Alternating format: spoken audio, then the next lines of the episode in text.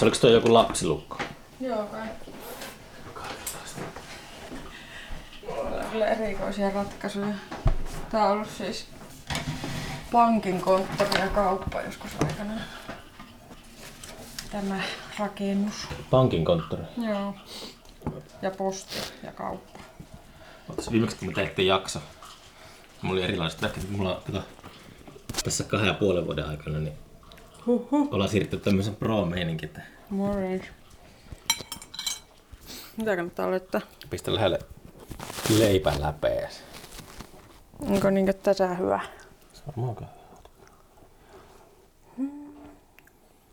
Niin tämmöisiä hylättyjä liiketiloja on, on tullut käytyäkin aika paljon tässä Mm. maaseudulla kun kiertänyt.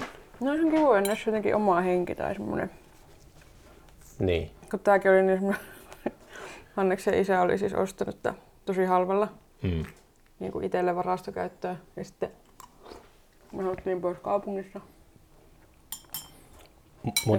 Muutiko tänne ennen pandemia? Sen jälkeen siis silloin 2020 Niin se, silloin kun me nähtiin, me nähtiin 2019 kesällä siellä Romuja Randomissa, niin mm. silloin asut vielä Tampereella. Joo. Siitä kun seuraavana kesänä sitten. Niin, niin. Sitä on ihan hirveässä kunnossa. Ja tuli vaan semmoinen olo jotenkin, että, että tämä talo haluaa mennä tänne asumaan. Aja, miten, Me miten, ollaan jotenkin tarpeeksi kummallisia tälle talolle. miten, oliko se vaan semmoinen Et mä en pidä fiilis vai mikä? Joo. Tässä meidän piti tuoda, että meillä oli niin eka ajatus silleen, että me vuokrataan jostain landelta joku talo. Ei, niin onko sulla jotakin tota, juuria täällä Laihialassa? Ei, En- Hanneksella on tuossa Vaasassa. Niin, niin.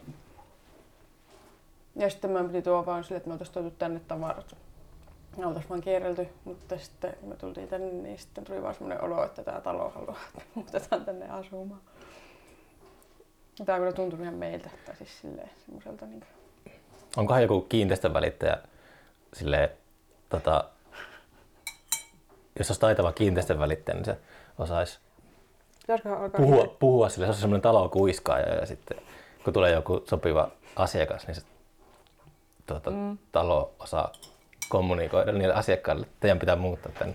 Joo, joo, ehkä nyt voisi käyttää tätä tuollaista, kun kaikki kristallihörhöily on trendikästä, niin sitten voisi käyttää sitä. Ja... Milloin kristallihörhöily ei olisi ollut trendikästä? Niin, nyt se on kuitenkin eri volyymilla. Tai siitä on tullut aivan, no siis noi kaikki, en mä tiedä, natsihipit ja Natsihipit. niin. Siis tullut nyt tämän koronan myötä ja kaikki QAnon Mitä sä seuraat täällä maaseudulla? Mä, mä olin pihalla kaikesta tommosesta. En mä seuraa täällä sitä edes oo, mutta sitten huomaan kun kaveripiirissä ja joka paikassa, että yhtäkkiä niin on tullut semmoisia kristallihippejä, jotka on niin jotenkin samaan aikaan, en mä tiedä, ihmeellinen ilmiö siis, että natsit ja hipit yhdessä niin osoittaa mieltä maskipakkoa vastaan. Mm. No, Jotenkin. ehkä ne ei ole koskaan ollutkaan niin kaukana toisista. Siis ei olekaan, nyt se vasta paljastuu. Mä oon siis itse ollut ihan hirveä kristallihörhö ja mä jotenkin pystyn ymmärtämään se, että Olet ollut kristallihörhö, mutta et ennen. en onneksi. Miten, miten sä pääsit tota, eroon niistä, No kävi tarpeeksi pahoja juttuja mielenterveyden kanssa tavallaan. Niin jotka sehän- johtu siitä? jotka johtu siitä paljon siis vanhoista traumoista ja sitten tavallaan Oliko niin se- sitten mun niin. tapa niin kuin hoitaa niitä traumoja oli kääntyä semmoiseen uushenkisyyteen. Ja sit, Niin se varmaan aika monella on. joo, ja sitten päädyin vähän väärin paikkoihin ja semmoiseen lahkoon ja sitten tavallaan hajosi mielenterveys ja sitten piti aloittaa alusta ja sitten niin kuin, Puhuttiinko me tuosta lahkosta viime kerralla? en mä varmaan. Mutta ei, ei puhuta siitä nyt, mutta Okei. Okay. joo. Mutta siis tavallaan tuntuu, että tarvii aika kovaan kolaukseen ennen kuin siitä pääsee silleen. Hmm. Tekee vähän harmittaa, kun ihmiset on alkanut sekoilemaan noiden salaliittojuttujen ja muiden kanssa. Kun... Mutta menikö se sitten toiseen semmoiseen äärellä, että tuliko sinusta semmoinen materialisti, että kaikki on ainetta ja matematiikkaa ja Ei sille. Jotenkin vaan niin rupesi kyseenalaistaa enemmän niitä omia ajatuksia tai semmoista, että mm. tai ehkä tunnustaa sitä semmoista, että en mä voi tietää, tai että ei ihmisenä voi tietää kauheasti lopulla, niin kuin, niin. mitä kaikki on. Mm. Mutta ainakin semmoinen hörhöily ehkä jäi. No, mutta tietenkin aina vähän Tietääkö sitä hörrä koskaan olevassa hörrä? Että ehkä sitä on, nyt, nytkin oot hörrä vaikka. Siis mähän on ihan hörhö, mutta ehkä sille eri tavalla. Mä ehkä silleen vähän autenttisempi hörhö. Mutta silloin kun sä tuota, leikit kristallien kanssa, niin pidikö sä itse kanssa? No siis en mä pitänyt hörhöä, mä pidin itseäni semmoisen, että mä oon niinku oikeassa, mä oon niinku oikealla puolella ihmisyyttä. Sä totuuden puolella. niin. Okei. Okay.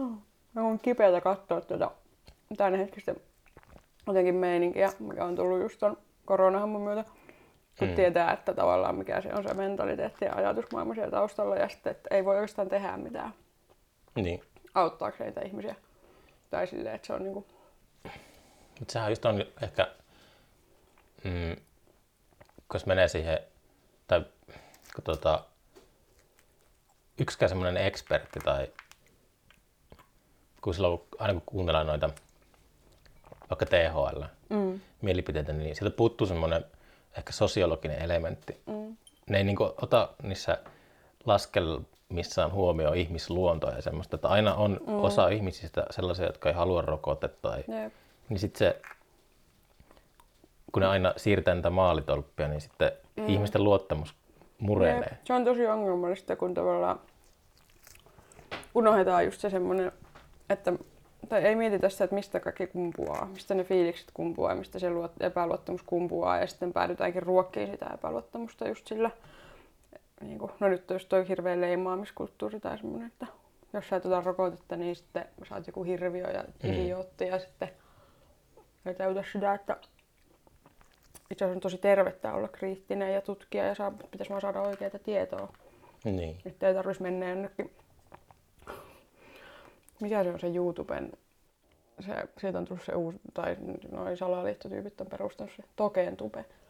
Me ei tarvitse mennä sinne etsiin. Sä tiedät noista niin paljon. Mä en ole koskaan kuullutkaan noista asioista. Joo. Mutta siis mähän tykkään kuunnella jotain Alex Jonesia ihan semmoisena, mm. tiedätkö, että se on, niin kuin John Ronson kutsuu Alex Jonesia uh, beat poet of paranoia. Niin mä ymmärrän sen semmoisen vii- viihdearvona ja sillä, että pystyy kuuntelemaan sellaista, se on täysin viihdettä, mutta Mm. Mulla on Mutta- ehkä, mutta se- kiinnostaa niinku ilmiöt niinku ihmisten muutenkin, että mi- mitä niinku, mihin ihmiset kääntyy eri aikoina ja silleen. Ja sitten mua ehkä vähän just ahistanutkin se, että, että siitä on tehty sellaista niinku naureskelua ja viihdettä siitä ihmisten sekoilusta, vaikka se on oikeasti aika vakava juttu. Siis semmoinen Hmm. niinku, Mutta Pidä ehkä se on, se on vaan semmoista uh, harhautusta, että mm, tuolla siirretään, tai tulosiirrot on ollut, mm, tai mitä nuo luvut nyt on, että se vanha latteus, että rikkaat rikastuu, niin pitää hyvin paikkansa mm. tämmöisen kataklysmisen tilanteen kohdalla. Mm. Jep. Se on just hankala tavallaan, kun siellä, tai mikä kaikissa tämmöisissä salaliittojutuissakin on, se on niinku osa totuutta ja sitten otetaan Mm. sen verran totuutta, että pystyy tavallaan sanoa, että tuossa on totuuspohja tässä asiassa, että rikkaat rikastuu ja sitten ei nähdä tavallaan sitä niinku, monimuotoisuutta tai semmoista monimutkaisuutta. Mutta kyllä mulla on semmoinen, jos mä avaan television tai nykyään jo internetin, niin tulee sellainen olo, että on semmoisessa propagandan ristitulessa. Mm. Että yritetään jonkunlaista puolia toisiin semmoista joukkohypnoosia. Mm. Ja altistuu sille, kun Mm. seuraa tuommoisia kanavia. Niin. Mä jotenkin silleen, musta tuntuu, että yksi iso ongelma on se, että ihmiset ei voi niin kuin ihmiskuntana myöntää, että me ollaan oikeasti vähän pihalla. Tai että jotenkin pitää niin kuin eri instanssia esittää, niin kuin ne tietäisi jotenkin asioiden oikeanlainen. Ja sitten kun kukaan ei oikeasti tiedä, ja sitten salaliittotyypeillä on taas se, että ne kokee, että ne tietää sen jonkun suuren suunnitelman. Mihin sä vedät sen rajan salaliittotyypeissä? Että niinku, onks, oliko siis- siis... Liiharvo ja Oswald toimii yksin? Ja... En mä tiedä siis jotenkin. Musta tuntuu, tai miten mä sen näen, on ehkä semmoinen, että sitten kun ihminen alkaa suoltaa sitä asiaa tosi paljon niin kuin itsestään ulos vaikka someen tai jonnekin, Mm. niin kuin niitä teorioita ja sellaista, Aa, niin sitten siinä aletaan olla jo semmoisessa, että sä oot tavallaan niin kuin, sun mieli on jo tosi isolta osin, tavallaan että isoin fokus sun elämässä menee jotenkin siihen, että sä mietit Mm. niitä asioita. Niin. Että eri asia on olla sen kriittinen ja elää omaa elämää ja miettiä Mm. asioita ja olla sille avoin. Mutta Mm. sitten kun sä suljet sun mielen siihen, että sä näet vaan sen yhden asian, niin sitten ehkä niinku... niin. Ja sama toisinpäin. On tää meidän maailmakin aivan vitu outo, mikä me ollaan rakennettu. Että silleen Mm. niinku, jos siihenkin uskoo täysillä, niin silloinkin on tavallaan eräänlaisessa niinku sellaisessa jotenkin epä, jotenkin semmoisessa epäavoimessa tilassa. Mm. Tai kyllä joku kapitalismi on omanlaisensa niin kuin joukkoharha. Mm. Niin. Monikin kaipaa sitä, että ihmiskunta sanoisi joskus vaan, että aivan, aivan vitun pihalla, että pitäisikö nyt miettiä, että no tätä asiaa me ei tiedetä, tämä me tiedetään tämän verran ja sitten miten me saadaan nämä palikat toimii silleen jotenkin ihan okosti. Mm. Haluatko kahvia? Haluan. Maaseudulla kun ollaan. Ota vaan irti se mikrofoni. Harmi, ettei pullaa. Pitäisi olla semmoista vähän kuivaa. Eikö se nyt ole laskiaispulla sesonkin? Oh. Minkä hedelmä sä äsken tuossa ryystit? Tuo on suosikki hedelmä, niin onko sesonkin on jatkunut yllättävän pitkään nyt ja se on Kiitos. Jaffa Sweetie. Jaffa Sweetie. Kyllä. Tämmönen niinku makeampi kreippi. Onko teillä täällä, niin te täällä landella ootte, niin miten te, onko teillä omia niin isot tuota, kasvimaat ja yritätte te syödä, syödä omasta, omalta pihalta? Niin kuin? Ei me olla vielä ihan kerätty. Meillä oli siis hyvät marja-apajat tuossa pihalla kyllä. Ja sitten alettiin viime kevään rakentaa kasvihuonetta, joka me saatiin valmiiksi nyt lokakuussa. Mm. Että ehkä nyt tulevana kesänä saa jotain tomaatin tynkää sieltä. Tässä pistää ik- ikkunoita nojaamaan toisiinsa. Ja... Niin. No siellä on nyt muovikatto ja sille ihan hyvin on kestänyt nyt tämän talven. Mm. Mutta vähän tämmöistä räpeltämistä Niin. vielä. Mutta se on ihan jees. Sä sait, mä katsoin ainakin tota, pahan Spotify mukaan, niin ää, me puhuttiin 2019 kesällä viimeksi, niin sen jälkeen niin sait julkaistua sen Joo, erottiset levyn. joo, Pitääkö paikkansa? Joo, kyllä. Ja nyt tuli se ää, kolmen päivän levy. Joo, No niin. Se on tiuha tahti. oo. Siis meni ihan, jotenkin tuntui, että se erotiset levy oli monta vuotta myöhässä. Mm. Ja sitten siellä oli niinku vanhoja biisejä, että se oli jotenkin Sitten me enemmän, taidettiin puhua silloin, että, Joo. joo. että se oli silleen, se oli semmoinen prosess-projekti enemmänkin, että kohan saa nämä nyt pois kuleksemasta. Ja, mm, että se ei ollut tavallaan sillä lailla niin kauhean näkemyksellinen tai semmoinen. näkemyksellinen. Niin. Tai siellä oli vain ne biisit, soitettiin livenä päivässä ja se oli siinä. Niin kuin. Mm. Mitäpä sä muut? Niin. Mutta nyt on sitten taas tullut noin nopeat projektit, toikin kolmen päivän levy. Miksi sä just kolmen päivän levy? Miksi se ei ole kahden päivän levy tai neljän päivän levy? En minä tiedä. Mä jäin ekaa kertaa koko viikon lopuksi yksin tänne. Mm. Mun Mm. piti siis lähteä Tampereelle, mutta mulla jostain syystä oli tosi, siis tuntui niin vastenmieliseltä ajatukselta lähteä Tampereelle, Mm. kun kumppanini oli lähdössä sinne ja sitten mä jäin kotiin. Ja sitten mä sain samana iltana ajatuksen, että mä juttelin mun kaverin kanssa puhelimessa, että ei vitsi, vois tehdä levyyn. Mm. Ja sitten mulla oli kolme päivää aikaa, siis perjantai, lauantai, sunnuntai. Niin kuin ihan alusta loppuun. Joo. Kaikki sanotukset, Sanotukset, sävellykset, äänitykset, miksaukset ja julkaisit. ja julkaisu. Niin. Mutta, Tai laitoin niin kuin maanantaina, kun mä la- latasin ne silleen sinne julkaisupalveluun ja sitten siitä meni viikko, niin se tuli ulos. Mm. Ja meni viikko, niin oli jo Turkka laittanut mulle siis viestiä silloin maanantaina, että hei, mulla on täällä sormi rek-nappulalla, että eiköhän laiteta kasettia. Ja sitten meni pari päivää, niin mulla oli testikasetti täällä. Ja, Mm. ja se oli nopea, mutta siis se oli jotenkin ihan mahtava pr- prosessi. Mä oon tuommoista, tai niin kuin, noin se pitäisikin tehdä, että, että tuota, pitäisi, no toi oli varmaan sulla kanssa, kun se erottiset levy sitten ilmeisesti kesti ja kesti, niin sitten tuo oli semmoinen sopiva vastapaino. Mm. Tai Viikon. nopeinhan toi oli niinku tehdä se erotiset levy, että sekin oli silleen Niin, niin, niin. kahdessa päivässä, mutta se tavallaan se odottelu ja semmoinen suunnittelu oli niinku jotenkin ihan saatanan turhauttavaa. Mm. Ja kun mä en ole siis osaa organisoida asioita, johtuen ehkä osittain tästä ADHD-hommelista ja jotenkin ympäri lentelevästä luonteesta, niin, niin sitten tuntuu, että ainoa mahdollisuus melkein on tehdä tolle, että Niin. minä teen nyt. Mm. Ja sitten on jotenkin ihana vaarallista ja jännittävää tehdä tolleen, että, että niin julistaa tuolla jo, että minä teen nyt kolmessa päivässä levyn ja julkaisen sen ennen kuin tietää yhtään, että mitä on tekemässä. Mm. Niin se jotenkin, Mäkin alkanut miettiä, kun mulla on tämän podcastin kautta se RSS-fiidi. Mä kuulin itse asiassa, kun tuo Heikkilä Sami muutti tuonne naapurikylään, niin mä käytin sitä, käytin sitä kaupassa, mm. kun se oli auto, niin tota, se matkalla selitti, että, että mä en tiennyt tätä, kun Spotify oli niin uutis, uutisissa, niin sitten mä en tiennyt, että esimerkiksi jos lataa musiikkia Spotify, niin se maksaa. Kun RSS-fiidi on vaan sellainen, että se vaan menee, mm, Spotify itse niin kerää sen podcastin sinne.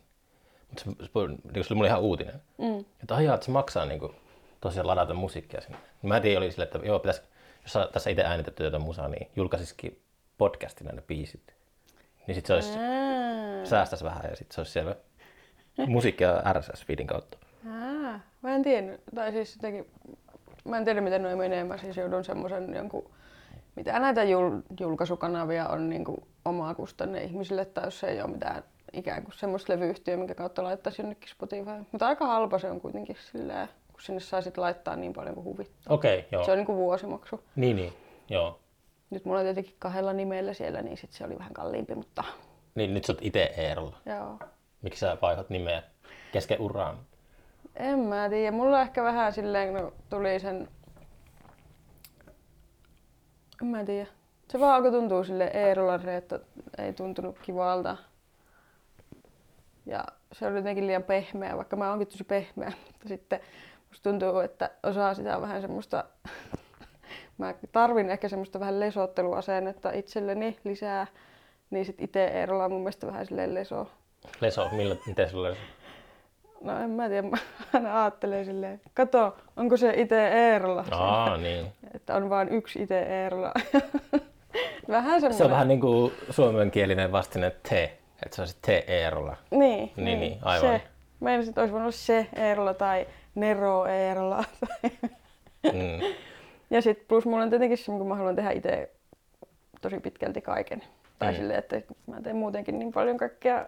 Tai on sille ehkä itse taiteilija jostain vinkkeleistä, niin sitten Sua ei kiinnosta yhtään semmoinen, että hommaisit uh, ulkopuolisen tuottajan ja sitten vääntäisitte kaksi kuukautta jossakin hifistudiossa tuota musiikkia. No en mä tiedä, voi senkin aika tulla joskus. Mm. Mutta nytkin me ollaan siis, me aletaan tekemään yhden Ekin kanssa Anna sen analogistudiossa nyt tota, niin kuin ikään kuin varsinaista albumia. En nyt halua sanoa, että tota, noin nopeat projektit olisi mitään ei-varsinaisia, mutta, Mm. Toi on vähän... mutta sitä me Joo. tehdään kanssa ja tuotetaan niin kuin yhdessä. Että en mä jotenkin osaisi semmoista, en mä tiedä. Asiat muuttuu ja fiilikset muuttuu, mutta toisaalta on kiva tehdä niin kuin yhdessä toi seuraava julkaisu. Mutta sekin on tässä, että mä oon siinä sitten paljon itsekin äänittämässä ja tehdään niin kuin oikeasti yhdessä. Tuo jännä, kun sä sanoit, että ei se ole nopea tekeminen, niin ei se ole sitten niin tunnu oikealta.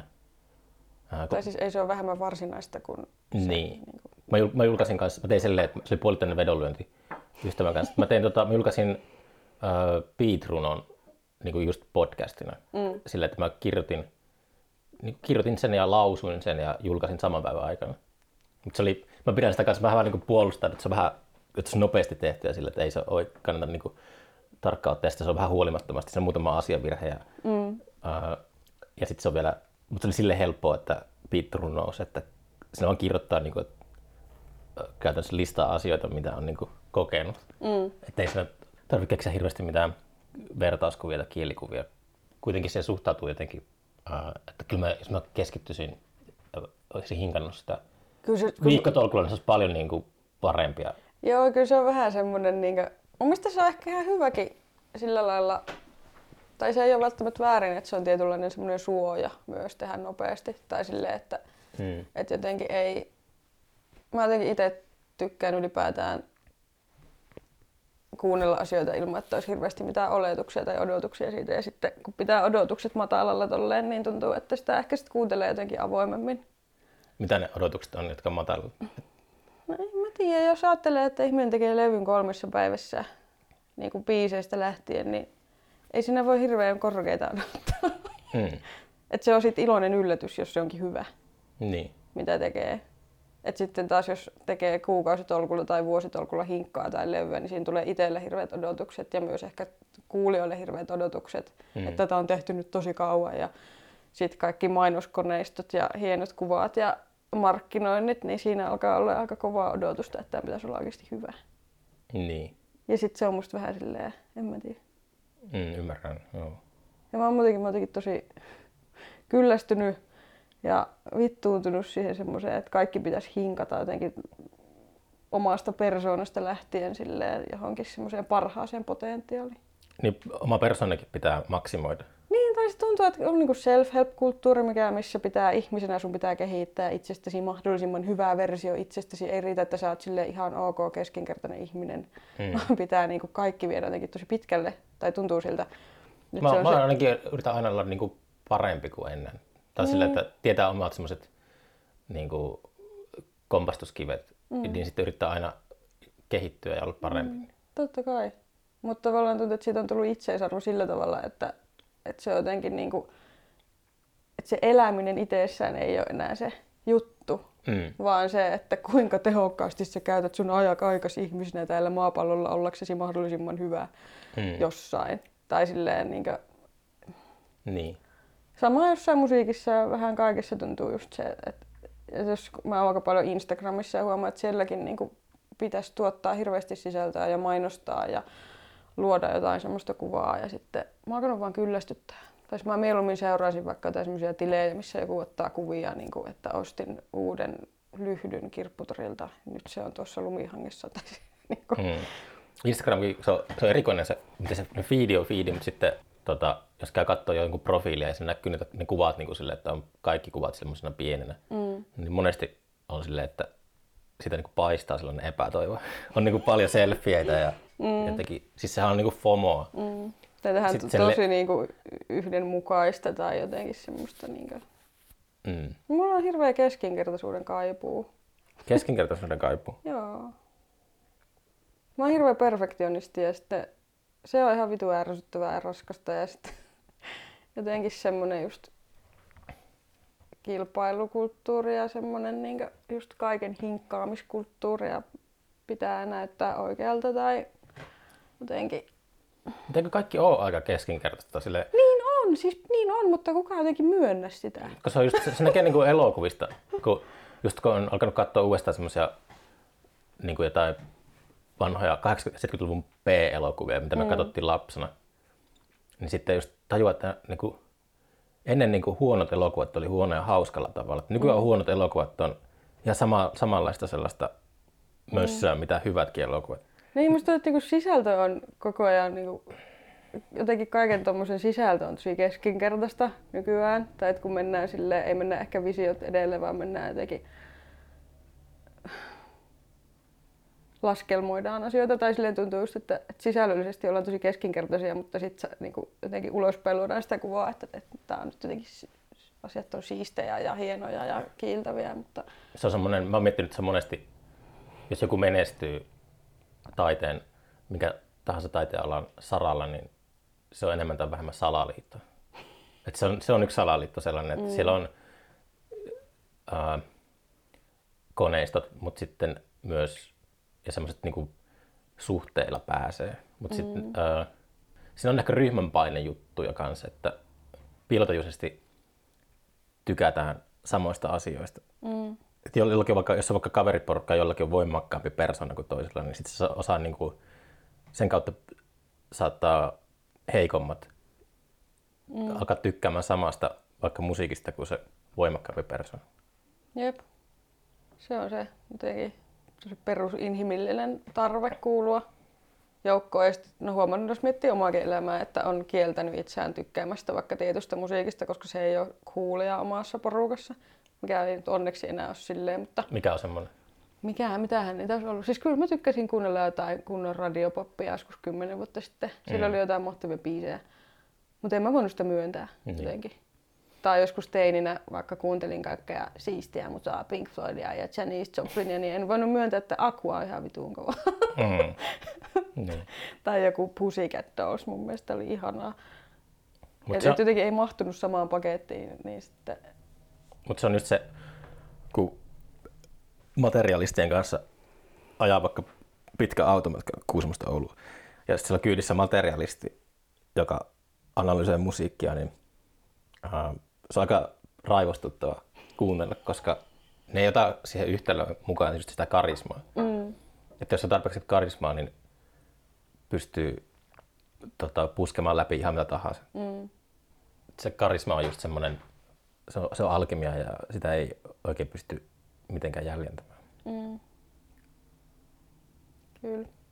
No joo, siis jostain, tai tuli just mieleen tuosta joukkopainesta tai sellaista, kun tuntuu just, että tosi paljon niin kuin, asiat mainostetaan pinnalle, tai että jos tungetaan jotain yhtä juttua monien ihmisten silmille tarpeeksi paljon, niin sit se, ei, niin kuin, se ei ole sisällöllisesti, se sisältö ei tuo sitä välttämättä niin kuin, suosituksi, vaan just se, että se ihminen on vaan altistettu tarpeeksi. Tai on niin kuin, se tuntuu vähän ikävältä kulttuurilta tai sille, että on tärkeämpää menestyä kuin se, että mitä, mitä sä teet tai millä sä menestyt tai onko se sisällöllisesti jotenkin arvokasta. Totta kai mun niin ehkä kaikki tekeminen on ollut tavalla tai toisella sisällöllisesti arvokasta, mutta... Mm. Onko sä päässyt nyt muuten esiintymään pitkä aika? Oli mulla pari keikkaa tuossa ennen joulua. Ai jaa, missä sä olit?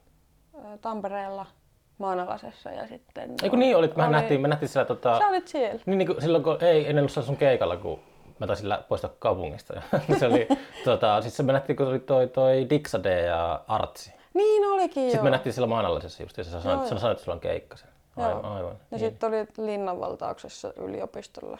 Linnanvaltaus, mikä se on? Se oli, siellä oli niinkö, Tampereen yliopistolta oli suunnitteilla tilaleikkauksia, että ne Joo, tärkeät tais... tilat lähtee pois, niin sitten niillä oli linnanvaltaus. Että köyttämässä ittenne sinne. oli hassua mennä soittaa, kun mulla ei ole minkäänlaista korkeakoulutusta, eikä mä ollut missään yliopistossa. Mä oon ihan tosi peruskoulupohjainen elämän koululainen ja sitten mä olin soittamassa yliopistolla ja sitten mulla oli kauhean, että voiko mä mennä soittamaan tänne, kun mä oon tämmönen sivistymätön houkka. Mm. Vaikka en mä ole, mä oon ihan fiksu ihminen. Ja mäkin olen menossa, tota, tai pyydettiin Jyväskylän yliopistolle. Niin kuin, mä oikein siellä vähän kesken, että mikä siinä oli, mutta pitäisi niin jollekin niin puhua podcastin tekemisestä. Sitten tulee heti se huijarisyndrooma nostaa päätään, että, että en minä nyt, ei kannata niin kuin mua kuunnella, että en mä tiedä mistään mitään. Mä vaan teen näitä juttuja. Niin, no siis niin se on. Ei, se, ei mulla mitään, niin kuin, en mä saa äänittää oikein tai mitään tuollaista. Se on kantapään kautta kaikki. Mm. Joo, niin. mutta oli pari keikkaa silloin, se oli ihan sika ihanaa, kun muuttunut vähän sama tekeminen, kun on vaihtunut kit- kitara sähkökitaraan ja mä tein enemmän yksin oli uusia biisejä, niin kuin setillinen ja hmm. pelotti kauheasti, että tai, tai onko näistä kukaan mitään, kun nämä tämmöisiä uusia juttuja ja sitten se vastaanotto oli jotenkin ihan huippu. Onnistuiko se valtaus? Tai niin kuin, vaikuttiko se lopputulokseen millä tavalla, miten sillä kävi sitten siellä? Siis mun täytyy sanoa, että mä en tiedä mikä se tämänhetkinen tilanne on. Ainakin sieltä Radio Moreenin tilat lähti veke. Okay. enää ei ole Tampereella Radio Moreenia valitettavasti, mikä on tosi tylsä juttu. Mutta mm. en siis kauheasti tiedä. Mm. Sä vaan käyt keikaa heittää. niin, kyllä se mua niinku kiinnostaa, mutta sitten silleen samalla se on mulle niin kaukasta, plus kun asuu täällä, niin sitten ei tavallaan niinku jotenkin Mä muutenkin rajaan ehkä sitä informaatiota, mitä mä otan vastaan. Onko teillä täällä maaseudulla, niin tunneeko kaikki naapurit täältä? Eh, en mä uskaltanut edes morjesta mun noille oikeille naapureille, kun mua ujoustuttaa niin paljon. Niin. Mikä se ujoustuttaa? En mä tiedä, mua jotenkin ahistaa. Ahistaa? Niin. Tai siis mua, mä oon ollut lapsesta asti semmonen, että mä en niinku uskalla välttämättä sanoa hei ihmisille. Niin tai soittaa puheluita tai osoittaa, että olen olemassa. Sehän mm. saattaa tulla puhumaan mulle, jos mä morjistan sitä ja mistä mä sitten puhun joku ihmisen kanssa. Niin. Kyllä mä voin esiintyä ja kertoa kaiken elämästäni jossain lavalla, mutta en mä naapureita uskalla morjesta. Mm. Voisiko tavallaan kahvia niissä? Ota ihmeessä. Yes. Mä join jo kaksi kuppia kahvia, mä oon vähän tärisyttää. Joo, automatka tässä. Dum, dum, dum.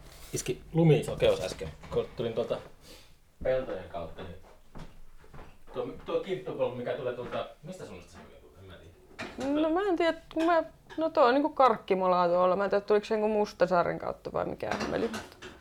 Tuli semmoinen se pieni tie meni keskellä peltoa ja se oli pelkkää valkoista joka paikassa. Se oli, piti niinku keskittyä siihen ajamiseen kyllä. Mm. Ja, tai niin, aina pitää keskittyä ajamiseen. Nyt tuli sille, että ei nähnyt sitä, että missä se tie oikein meni. Joo. Mutta oli kyllä tosi kirkasta. Kirkasta? Oh. Onko sulla tulossa mitään keikkoja tämän levyn tiimoilta?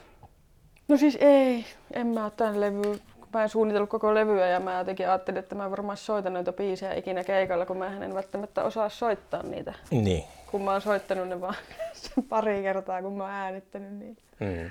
Niin pitäisi opetella ja sitten... Mutta olisi ihana päästä keikalle, mun muut uudet biisit on jotenkin, niitä on ihana soittaa, mitä nyt aletaankin äänittää tässä keväällä. Mm. Mutta siis kun mä, mä en ole eläissäni myynyt varmaan yhtään keikkaa, tai niin kuin pyydetty soittaa, niin mä en jotenkin osaa sitä keikkamyyntiä.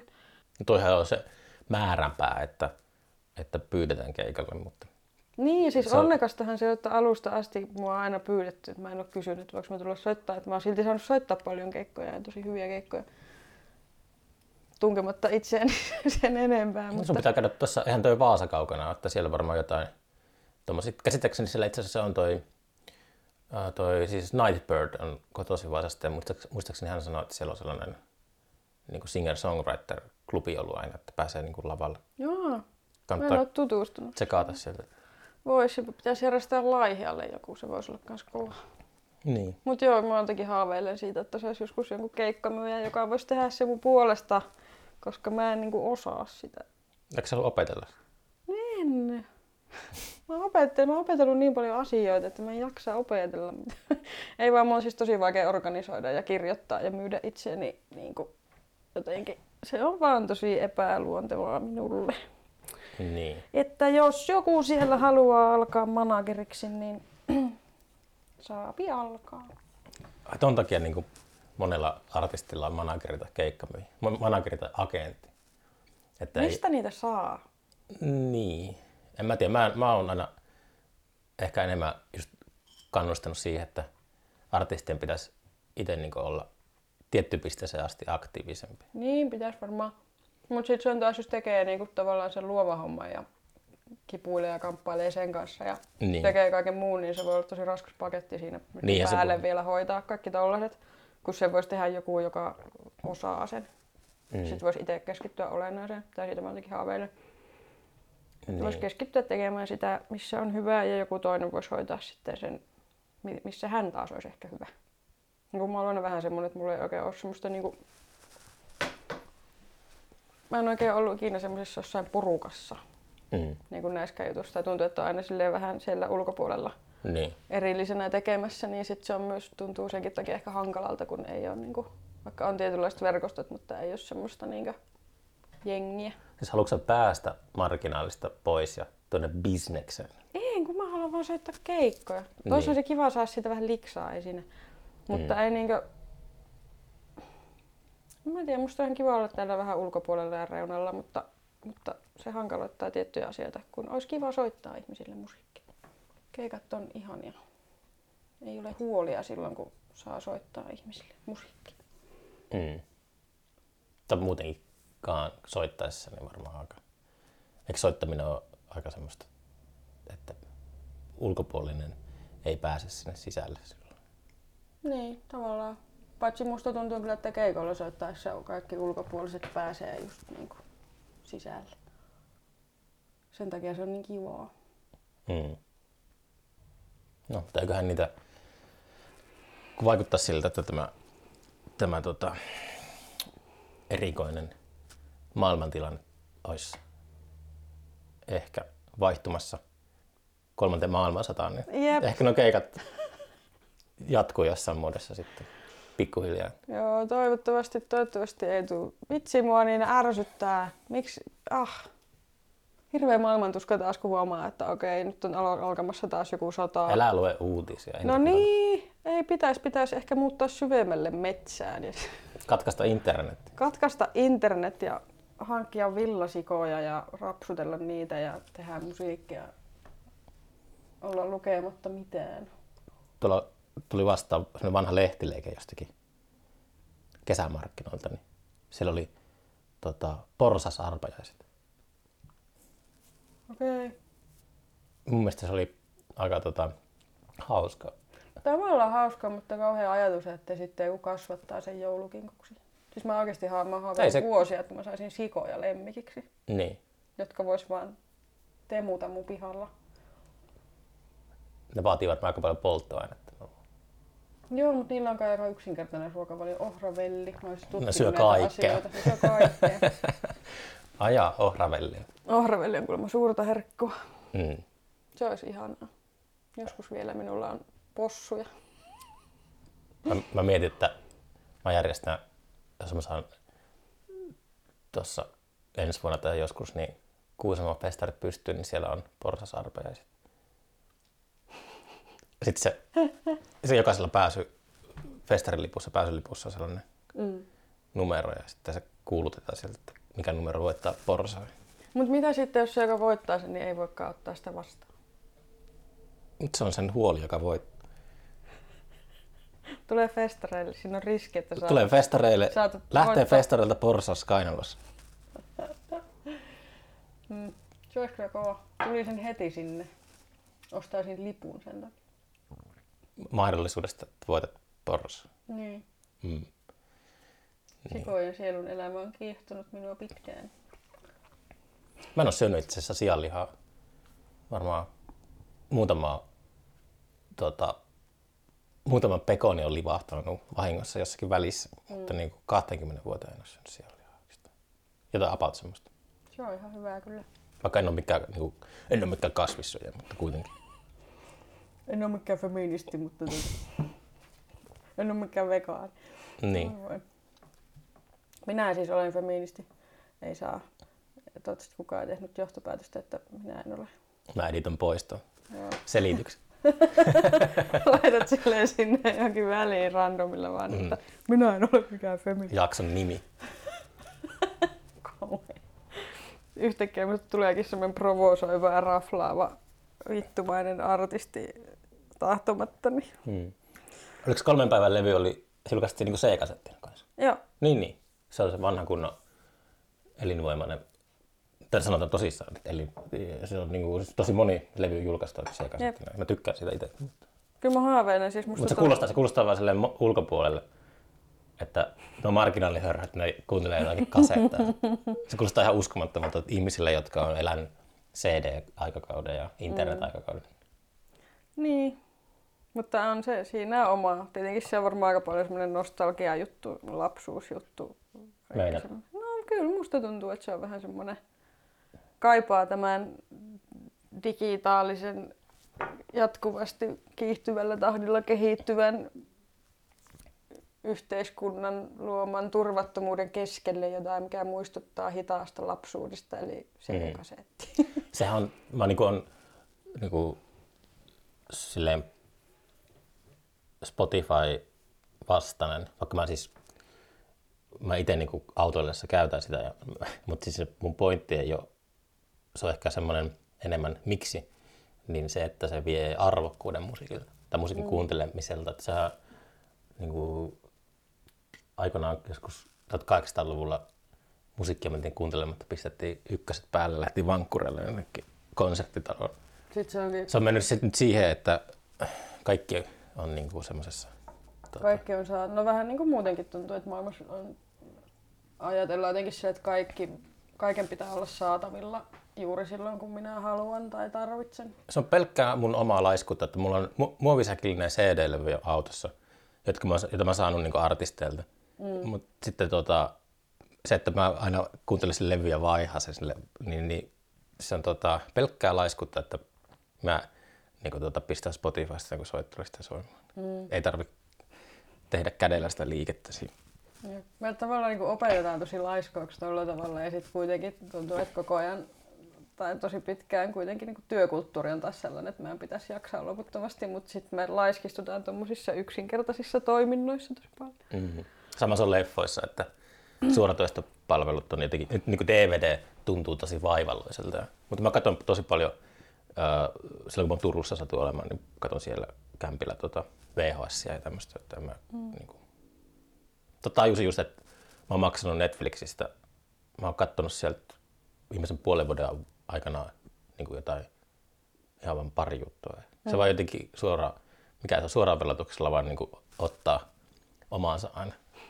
Ja se jotenkin on semmoinen luonnollinen, että kaikilla pitää olla Netflix, mutta sitten Niin. ei sitä edes kato ollenkaan. Siinä tulee sama jotenkin kuin tuon Spotifyn tai tämmöisen suoratoistomusaankin kanssa, että sitten se sisältö jotenkin, sieltä ei pystyisi valitteen mitään, kun sillä jotenkin ole semmoista arvoa tai että on niin jotenkin runsauden pulaa vähän kaikesta. Hmm. Mm. Mä kyllä haaveilen, että tuo kolmen päivän levy, se sopisi tosi hyvin älppäriksi. Älppäriksi. Mm. Se pitää tehdä sellaisella, äh, hetkinen, mikä se on tuolla Liimanarin yhtyeen Roopella oli semmoinen joskus. Siis se, että kaiverretaan se mm. vinyyli. Ei niinku, mä en muista, mikä se oikein termi. Onko se savikiekko vai? Mikä Ei, kun se, siis on semmoinen, että on niinku vaikka otetaan joku vanha joku kumppalevy mm. ja sitten se niinku kaiverretaan siihen päälle se musiikki.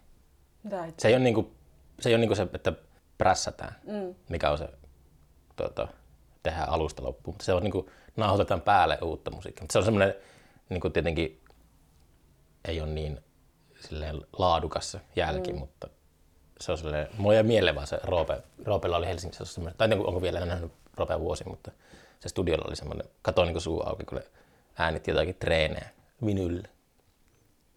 Aika hc fiistelyhommia kyllä. Mutta sen saa tehtyä niin kuin käytännössä silleen, että me marssit sinne kolmen päivän levyn kanssa ja sitten sen verran, miten se kestää se levy, niin se tehdään siinä, sitten sä voit ottaa sen kainalon niin kuin porsa, no, porsa festarin jälkeen. Voisi tehdä jonkun viiden kappaleen painoksen. Mm. Kyllä noita on Suomessa noita Joo. kaivertimia siellä täällä. Se olisi aika hauska kyllä. Mutta joo, kyllä mä jotenkin ajattelin, mulla semmonen, joku ehdotti mulle, että teen niin kuin John Frusciante, että teet puolessa vuodessa kuusi albumia. Tekikö se niin monta? Joo. Okei. Okay. Mun mielestä se oli John Frusciante. Toivottavasti en puhunut läpi ja päähän. Niin, siis se Red Hot Chili Peppersin joo, kitaristi? Joo, joo, joo, joo, oli se se. Okei. Okay. Niin mä suunnittelin tuossa jotenkin, että voisi tehdä semmoisen puolen vuoden aikana ihan sikana mm. julkaisu. Tai, tai kyllä toi jotenkin jäi toi tommonen nopea tekotapa ja riskaabeli hommeli sillä lailla, niin kuin, että siitä saattaa kyllä vakiintua mulle semmoinen niin kuin, mm. validi tapa tehdä asioita. Kun mä oon kaivannut vähän sellaista uutta punk-liikettä, joka ei tarkoita siis suoraan sitä, että bändit soittaa kilju, kiljupäissään semmoisia vitossointuja, mm. mutta tota, äh, tarkoittaa semmoista, että se, että se ravistelisi establishmenttia, mm. joku semmoinen taideliike. Tuntuu aika mahdottomalta tämmöisessä tahmeessa systeemissä, missä me ollaan nyt 20 vuotta ollut ylikin. Mutta ähm, niin, siis sellainen, nähdäkseni niin voisi syntyä vaan sillä, että artistit käytännössä julkaisi sitä mukaan, kun ne tekee kaikkea. Mm. Et, niin kuin 60-luvullakin bändit saattoi julkaista monta levyä vuodessa, mm. niin se näkyy semmoisessa, että tiedetään mitä se The 60s oli sellainen mm. aika. Mutta jotenkin se, tulee se, kokeiltua ja tavallaan musta tuntuu, että mä kaipaan sitä paljastumista ehkä enemmän tai semmoista, mikä tulee nopean tekemisen kautta ja semmoisen ajattelemattoman julkaisemisen kautta semmoinen niin kuin, joku paljastaa jotain itsestään ehkä enemmän kuin silleen, että jos kaikessa on semmoinen harkinta ja hinkkaaminen, niin sitten se ihmisyys ei pääse jotenkin sieltä valumaan mistään läpi, jos kaikki hinkataan niin kuin mm. valmiiksi. Ja silleen, ja sitä mä niin kuin kaipaan vähän kaikessa. Mä teen jotenkin, mulla on pitkään semmoinen, että mulla on tapana tehdä asioita aika nopeata. Niin. Jotenkin, koska muuten mä kerkeän sensuroida ehkä just sen oleellisen asian pois. Mm. Koska mä en itse tiedä mikä on oleellista ja sitten se mikä meistä tuntuu just vähän kliseiseltä ja nololta saattaa lopulta olla se tosi oleellinen asia, mikä niin. tuntuukin vaan meistä jotenkin väärältä ja nololta ja kliseiseltä. Mm. Mutta joo, sitä kaipaisi. Kyllähän niin Mara Pauls on tehnyt sitä paljon, mutta mm. että se niin kuin, tekee biisiä ja julkaisee sen tavalla tai toisella. Niin. niin kuin. Se on just, se, se, jos sitä te, teetäisiin niin kuin laajalla rintamalla, niin se loisi semmoista pöhinää ja kuhinaa. Ja sillä Pitää te... alkaa lietsomaan. Mutta mä tiedän siis paljon semmoisia levyjä, jotka on ollut jossakin tota, levyyhtiön jonossa puhutaan puolitoista vuotta tai mm. jotain, että ollaan odotettu sopivan markkinarrakkoa tai tällaista, niin sitten se on vähän semmoista, että niin. Pitää kaivaa itse itselleen se markkinarako sinne. Mm. Tämä on ollut kyllä kiva, kun on tullut, se on ehkä vielä korostunut nyt, kun asuu täällä. Että on tavallaan niin kuin vähän vähemmän, tai silleen, että ei, ole niin paljon semmoisia miten se sanotaan, omaan tekemiseen vaikuttavia elementtejä niin paljon. Tai tuntuu, että on tullut itsenäisemmäksi, että sitten enemmän tajuaa just se, että jos mä haluan tehdä, niin mä voin tehdä ja sitten mä vaan teen, enkä mieti, että voiko näin tehdä, vaan että Mm. minä nyt teen näin. Niin. En välitä. Sulla ei ole mana- manageria sanomassa, että älä tee noin. Niin. Vitsi, saiskin jonkun semmoisen kunnon hörhömanagerin, joka vaan lietsois. Nyt teet. Joo, joo. Tee perseekuvista näyttelyä tai jotain. Muistan aina, mä, tota, Hawkwind oli H2 2014 keikalle sitten. Muistan, kun mä siellä festarialla Ruiselossa, niin menin, niin kun Skype puhelu piti puhua se Hawkwindin managerin kanssa kun, tota, ää, niin kuin edellisenä iltana, että onko kaikki ok siellä, että kaikki toimii, kun ne tulee sinne. Se oli sille hauska, kun se oli tosi skarppi, semmoinen mm. vanhempi rouva. Ja, tota, se oli niin kuin puhuu semmoisella englantilaisella yläluokkaisella aksentilla vielä. Ja sitten vuorokausi myöhemmin ne tulee sinne festarialueelle, niin se tippuu niin se rouva manageri sieltä auto takapenkiltä se kaamessa kondiksessa.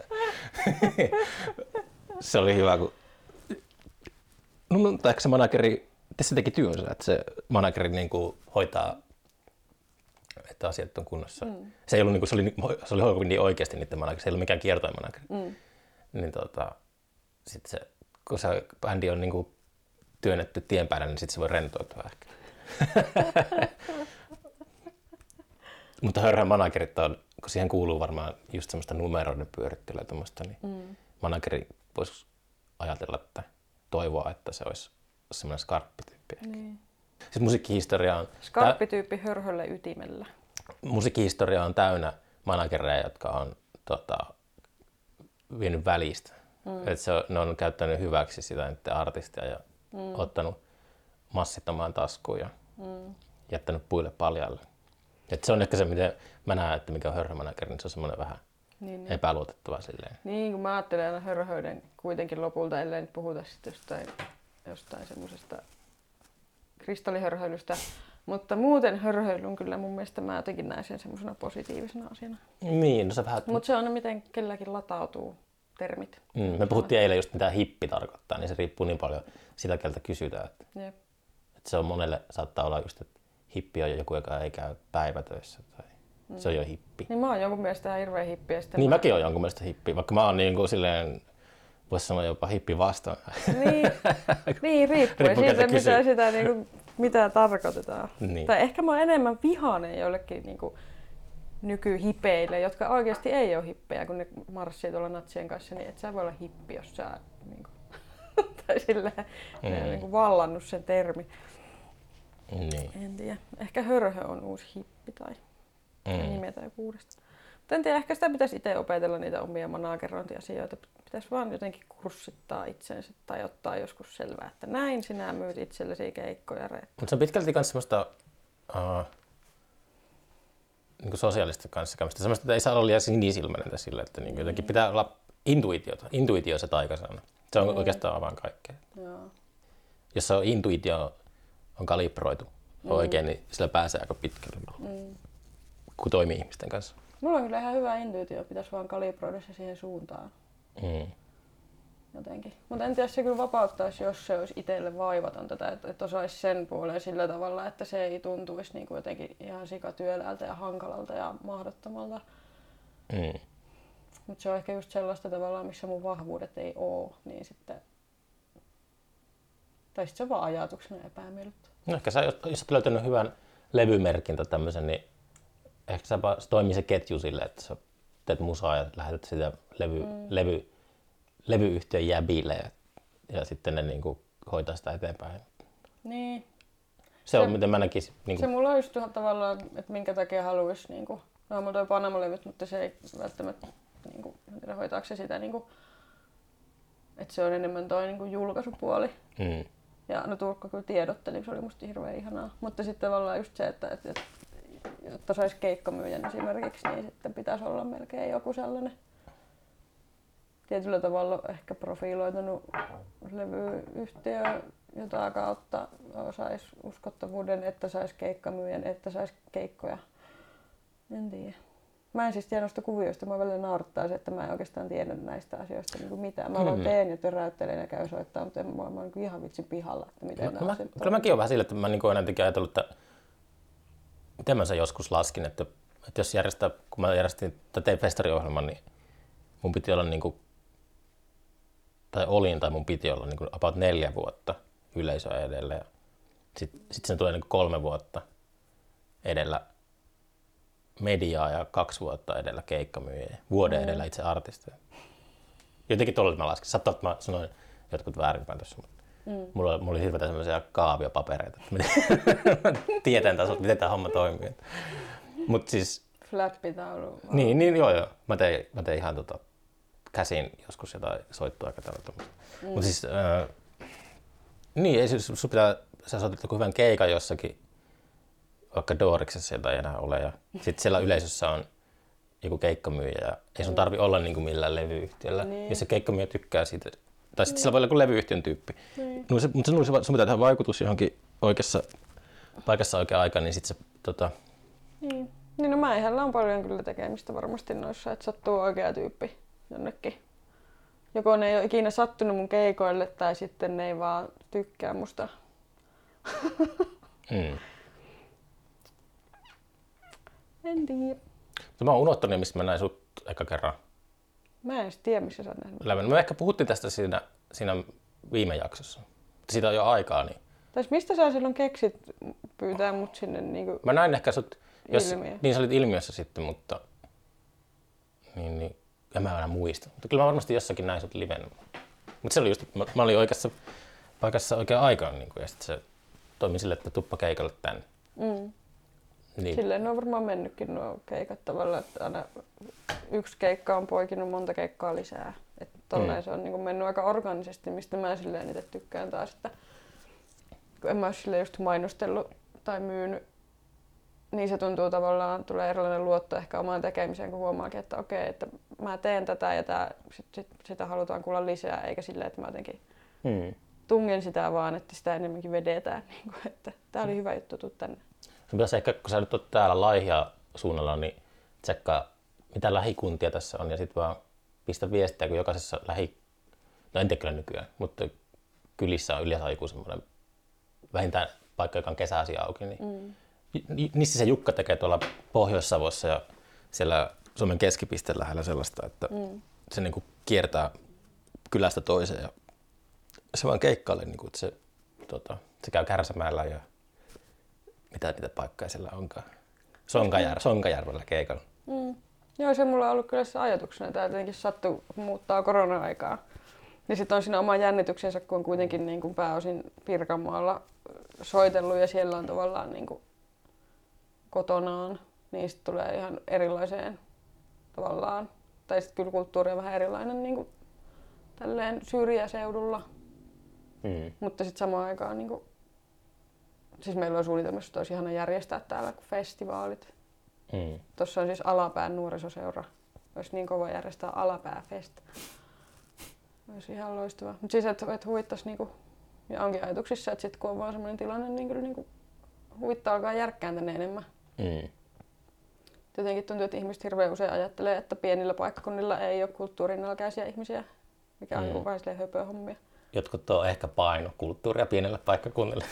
Metsi Niin, tai kaikki kulttuurin tekijät on lähtenyt pieniltä paikkakunnilta isoille paikkakunnille mahdollisuuksien perässä ja sitten niitä tekijöitä ei vain niin jää sinne pienille paikkakunnille ja sitten ihmiset unohtaa sen kulttuurin tarpeensa, se vaan uppoaa sinne jonnekin. Mm, mä, just, mä, mä oon asunut nyt tuolla Haapaveellä, niin mä oon just silleen semmoinen, että mä oon painunut sitä kaikkea kulttuuria. Mä en halua sitä nyt hetken. Mm. Mä oon painanut ehkä vaan semmoisia ärsykkeitä ja semmoista nopeutta. Mä oon Mm. mm. koko ajan niin uupunut. Sitten mä tajusin, että se uupumus johtuu tosi paljon siitä, että mä oon yrittänyt sopeutua johonkin maailmaan, mihin mä en niin kuin, Niin. vaan sopeudu. Niin sitten huomannut täällä, että Aa, en mä olekaan oikeasti niin uupunut ihminen, mä vaan kestä tuota elämänrytmiä, mikä on tuolla muualla. Mm. Niin, ei se, kyllä se mukautuminen ei tota, Sopeutuminen on yllättävän raskasta, jos siitä tulee tavallaan, niin kuin, tai tuntuu just, että kun koko elämänsä ehkä vähän silleen sopeutunut ja sitten jos joutuu sopeutumaan semmoiseen elämänrytmiin ja hälyyn ja ärsykkeisiin tavallaan, ettei edes tajua, että koko elämä on sopeutumista, niin mm. se on tosi väsyttävää, että siinä jää tosi vähän tilaa niin kuin oikeasti jotenkin elämiselle tai itsensä toteuttamiselle. Että kyllä mulla olisi mietin, että kun mä oon muuttanut tänne, niin mä oon luonut tosi tosi paljon enemmän ja uudenlaisia juttuja, koska on niin kuin, aivoissa on muutakin tilaa. Mm. Ei tarvitse pitää silleen, että siellä on seitsemän kerrosta suodattimia, että pysyy jotenkin järjessä. Niin. Niin, monesti sitä... Um, te, hmm. Mä mietin kanssa, kun mä, kun mä ollut siellä Haapavedellä, niin mulla oli jotenkin niin paljon parempi olla, olla niin kuin maaseudulla kaupungissa. Nytkin kun mä oon menossa tuonne etelään tässä, niin ahistaa. Tai mä, mä oon menossa sinne lähinnä niin just tekemään näitä podcasteja, mutta mm. muuten just silleen niin kuin, voi tulee karteltua paljon. Joo. Joo, kyllä mieluusti nytkin kun menee Tampereelle ja näkee ystäviä, niin sitä haluaa ehkä karttaa sitä. Niin kuin, siellä on tietyt turvapaikat, minne voi mennä, mm. missä on silleen rauhallinen olo, mutta, mutta äh, äh, äh. Se sopeutuminen, kun ei ole enää se automaattinen tila, niin se on aika väsyttävää sitten mennä siihen ympäristöön. Mm.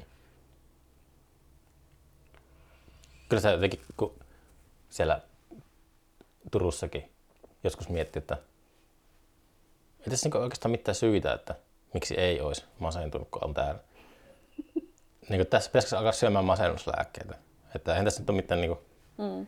pitäisikö kuitenkin saada aivokemiat semmoiseen kondikseen, että, että mä voin uskotella itselleni, että hyviä tässä menee, niin kuin, että täällä on niin kuin kaikkea. Mm.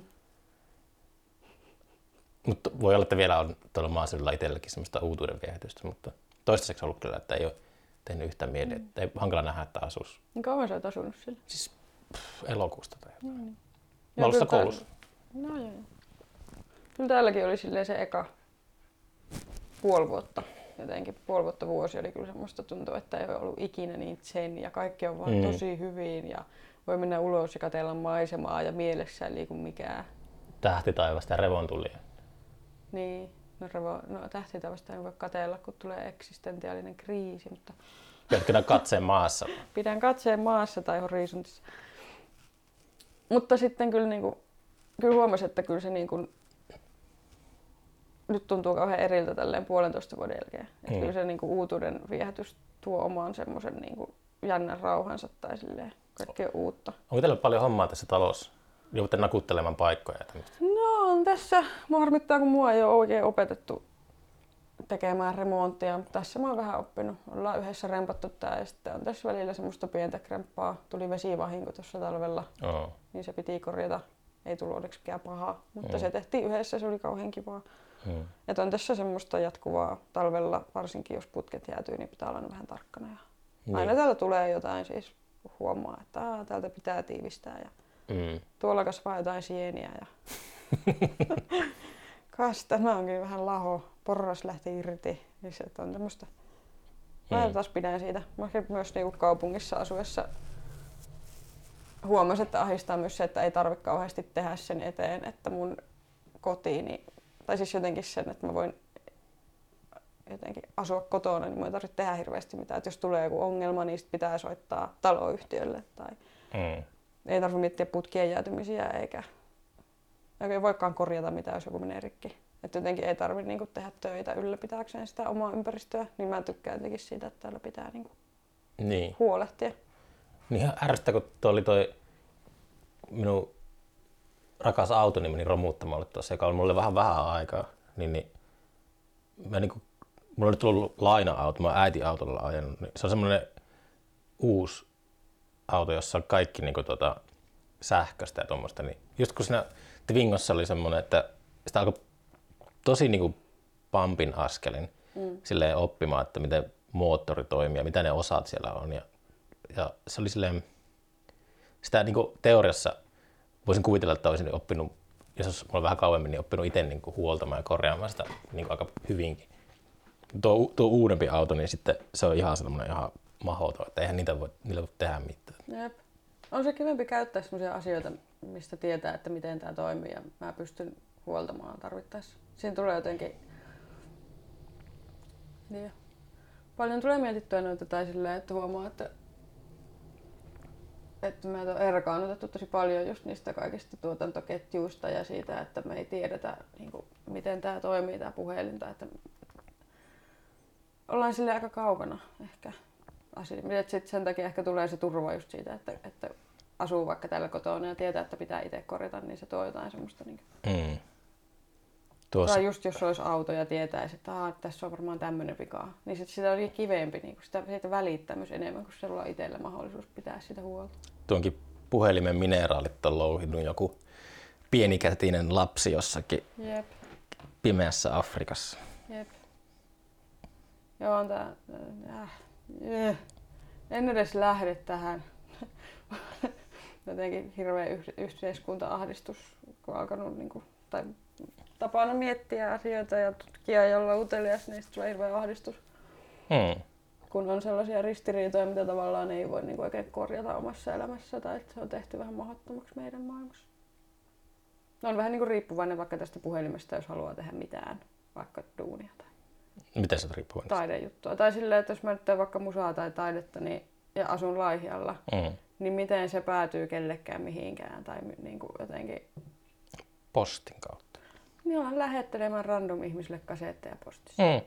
Toisaalta, mutta siinä mä tarvitsen tietokonetta, että mä voin tehdä äänittää sitä ja Äänitä Kelanauhurille.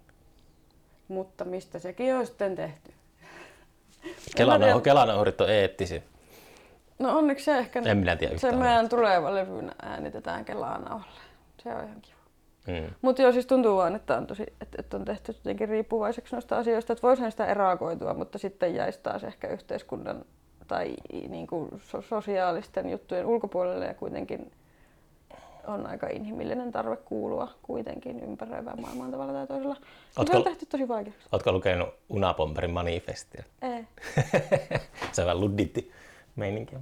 Se on, se on sellainen läppä, että jos lukee joku Unapomperin manifestia aina, vaikka niin kuin parin vuoden välein, niin kun on, siinä on niin kuin jotain, mä en muista ulkoa, mutta siinä on niin kuin niitä teesejä, on mm. numeroitu, niin aina kun lukee se, jos se lukee uudestaan, niin yksi teesi lisää on semmoinen, että makes sense. Niin mm. tulee kohta, että joskus, joskus se varmaan niin koko manifesti on silleen, että "Ah, tämä tyyppi puhuu asiaa. Niin. tai tuntuu, että sehän on niin kuin aika, mm.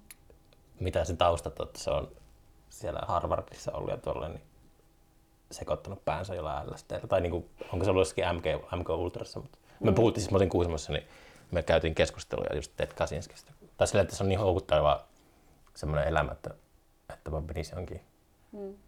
mökkiä ja olisi täysin niin kuin off the grid, että ei olisi mitään tuolla just niissä propaganda ristitulessa. Se on tosi houkuttelevaa tavallaan, että siitä tulisi Ja jotenkin... by the way, täytyy korostaa, että mun mielestä Ted Kaczyn- Kaczynski oli niin kuin psykopaatti, murhaaja, niin ei se nyt ole mitenkään hyväksyttävää sille, että en, en niin kuin mainosta sitä, mutta siis se vaan, mm. sillä on totuuden siemen siellä kaiken sen hulluuden keskellä. Mm. Joo, ei, jos ei voi jotenkin asiat jotka on mustavalkoisia. Kyllä se niin kuin houkuttaisi tavallaan sitten jotenkin turvallinen olo erakautua johonkin. Mutta sitten taas tuntuu, että kyllä itse jotenkin koen, että ihmisenä on tärkeää tehdä jonkinlainen kontribuutio. Tai silleen, että jotenkin semmoinen erakautuminen on ehkä semmoista vähän hömppää eskapismia sillä tavalla. Mm. Tai tuntuu, että, että kuitenkin mä jotenkin ajattelen, että ihmisellä on silleen vastuu pyrkiä jollain tavalla vaikuttamaan ympäröivään maailmaan tai ihmisiin sillä tavalla, että, että niiden elämä, tai että elämä täällä olisi vähemmän perseestä. niin sitten Niin. jos muuttaisi jonnekin. Ja sitten en mä tiedä, musta on myös kiva seurata, vaikka tämä maailma on aivan jotenkin ding dong ja pelottava ja kauhea, niin sitten on samaan aikaan semmoinen uteliaisuus siitä, että aika jännittävää seurata, että mitä täällä tapahtuu ja miten me ihmiskuntana, mihin me mennään. Ja sitten jos asuisi siellä yksin siellä perseessä, niin sitten se olisi vähän tylsää. Tylsää. Niin. Tai silleen kyllä mua kiinnostaa, että mihin me niinku ihmiskuntana kuljetaan ja mitä täällä tapahtuu ja miten nämä ilmiöt toimii ja voi tarkkailla niitä. Mm.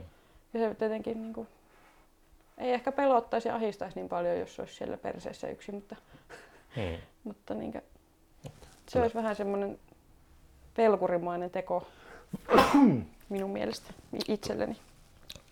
Korona varmaan tuota noin, oireilee kohta. Minä olen immuuni ainakin toistaiseksi ehkä, vai on sitäkin tutkittu, että se omikron ei sitten tuokaan hirveätä immuniteettia.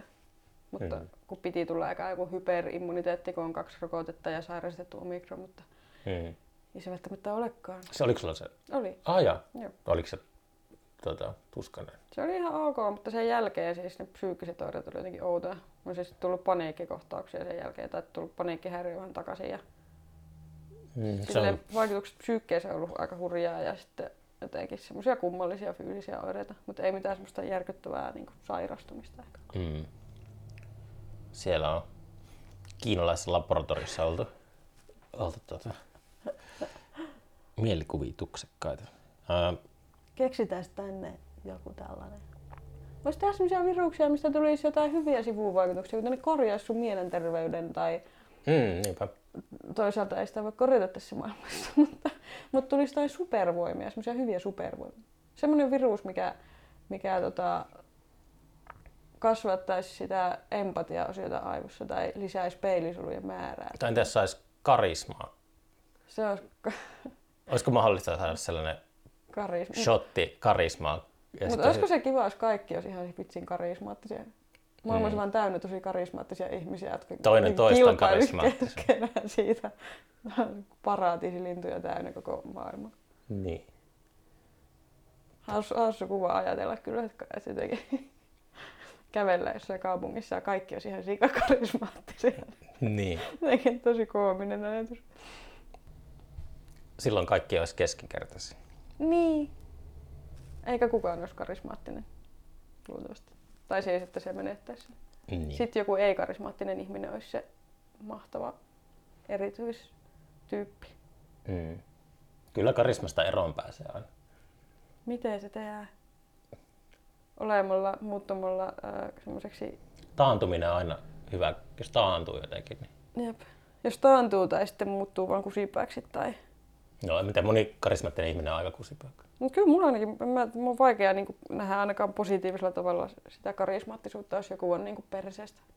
Mm, niin, no joo, tolleen. Että tavallaan se karisman vaikutukset ei ole... Mä, näen, mä, mä näen, mun, niin kuin, ajattelen, kun mä just työn puolesta aina mietin sitä esiintymistilannetta, niin joku artisti on karismaattinen, niin se on tosi iso mm. niin kuin tekijä siinä kaikessa. Ja sitten kun se poistuu lavalta, niin se on oikeastaan ihan sama, että mitä se siellä tekee.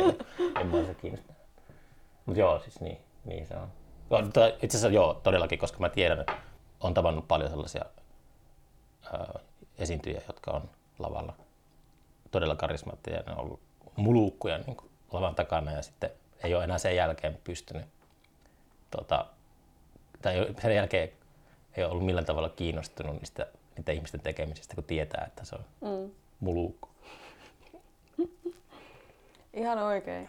Kyllä ihmisen pitää saada palautetta omasta mulkkuudesta. Mutta se on, se on myös semmoinen, kun itse siinä maailmassa ollut, että pitää muistaa se, että aina taidehistoria on täynnä just semmoisia ristiriitaisia ihmisiä. Että se, Niin. se oman pahuuden käsittely on taiteessa ollut niinku ihan tär- tärkeä elementti pitkään. Että se, On, no niin se on- semmoinen niin taiteilijan hankaluus. niin se on Siis, sille, että pi- pitää, että on niinku, ehkä se on sillä lailla, kun on lupa olla hankala tai, tai että jos nyt on sen luontoinen taiteilija, että on vaan mulkku, niin sit se kuitenkin toteuttaa ehkä sitä taiteen tehtävää jollain tavalla. Tai silleen, että se niinku tulee tuoduksi näkyviin sellaisia asioita, mitkä on niinku mm, mutta yleisinhimillisiä, vaikka se olisi ihmisenä aivan hirveä. Niin, Niin. sen taide voi, olla- sillä voi olla tosi tärkeä vaikutus niin kuin jollain tavalla. Niin se on ollut mulla vaikka, jos mä teen festariohjelman, niin mulla on ollut aina tärkeää se, että mä en halua sinne päkkärille ketään niin sellaisia ihmisiä, jotka, jotka niin kuin aiheuttaa lisää stressiä. Mm. Että se on ollut silleen aina, on joutunut joskus karsimaan jotain, että olisi muuten tota, voinut puukata sen esiintymään, niin kuin, että on tehnyt kiinnostavaa musaa, mutta Mm. sitten ei vaan halua olla tekemisissä sen. Niin, että tulee hankaluuksia. Niin, muutama, siis meillä on ollut satoja esiintyjiä vuosien aikana, niin ehkä niin kuin, ihan muutama on ollut sellainen, että on päässyt livahtamaan seulan läpi sinne. Mm. Sitten tulee hässäkkää. Mutta pitääpä, pitääpä sitä sinne vaarallista kai ole. Mutta tota, hei, äh, ohjataanko me nyt kuuntelijat sun bandcampiin? Onko sulla semmoinen? Ei mulla ole vieläkään. Mun piti tehdä se Me viime varmaan, levy. puhut, me varmaan puhuttiin viime jaksossa sitä bandcampista, mun piti silloinkin tehdä se, mutta sitten mulla loppui keskittymiskyky kesken. Mä olin jo laittamassa sitä ja sitten mä unohdin sen. Spotifyssa sulla on, on tota, sekä Eerola että erottiset nimellä se levy ja sitten sulla on ite, ite Eerola nimellä se toinen levy, kahdella nimellä. Joo, ja jatkossa tulee kaikki varmaan ainakin toistaiseksi itse eroon. Onko Panama-levyllä Bandcamp? Siellä se varmaan on. Niillä ehkä on. Niin on menkää Se, se voi olla. Siellä ei välttämättä ole sitä itse eroa vielä. Mutta se varmaan tulee, mutta on... Missä Julkais, näitä... julkaisiko Panama-levyt sen erottiset levyn kanssa? Joo, Niin, niin, aivan. joo. Joo. Siis voikin olla sille itse asiassa. Mä oon vaan itse niin surkea noissa jutuissa. Mä en tiedä, missä kaikkea se on se koko levy, kun mä vaan napsuttelin Tidalissa ja Spotifyssa ja jossain kasettina ja, ja, ja kasetteja saa Panama-levyltä ja Juka musiikissa näytti olevan ja Mm. No Toivottavasti pääset muuta. tota, Ja... keikkailemaan tässä, niin suositan kyllä kuuntelijoita tuota, sun keikolle saapumaan, jos vaan tulee vastaan. Minäkin suosittelen. Mm. On kiva soittaa, kun siellä on ihmisiä. Niin.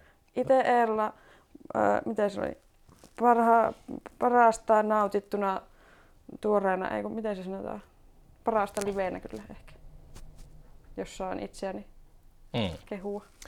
Hei, kiitos taas kerran, toisen kerran jo juttuseurasta. Kiitos. Palaan Katsotaan missä ollaan kahden vuoden Taas kuluttua. kolmas nimi ja ei vieläkään Bandcamp. Alanvaihtoja.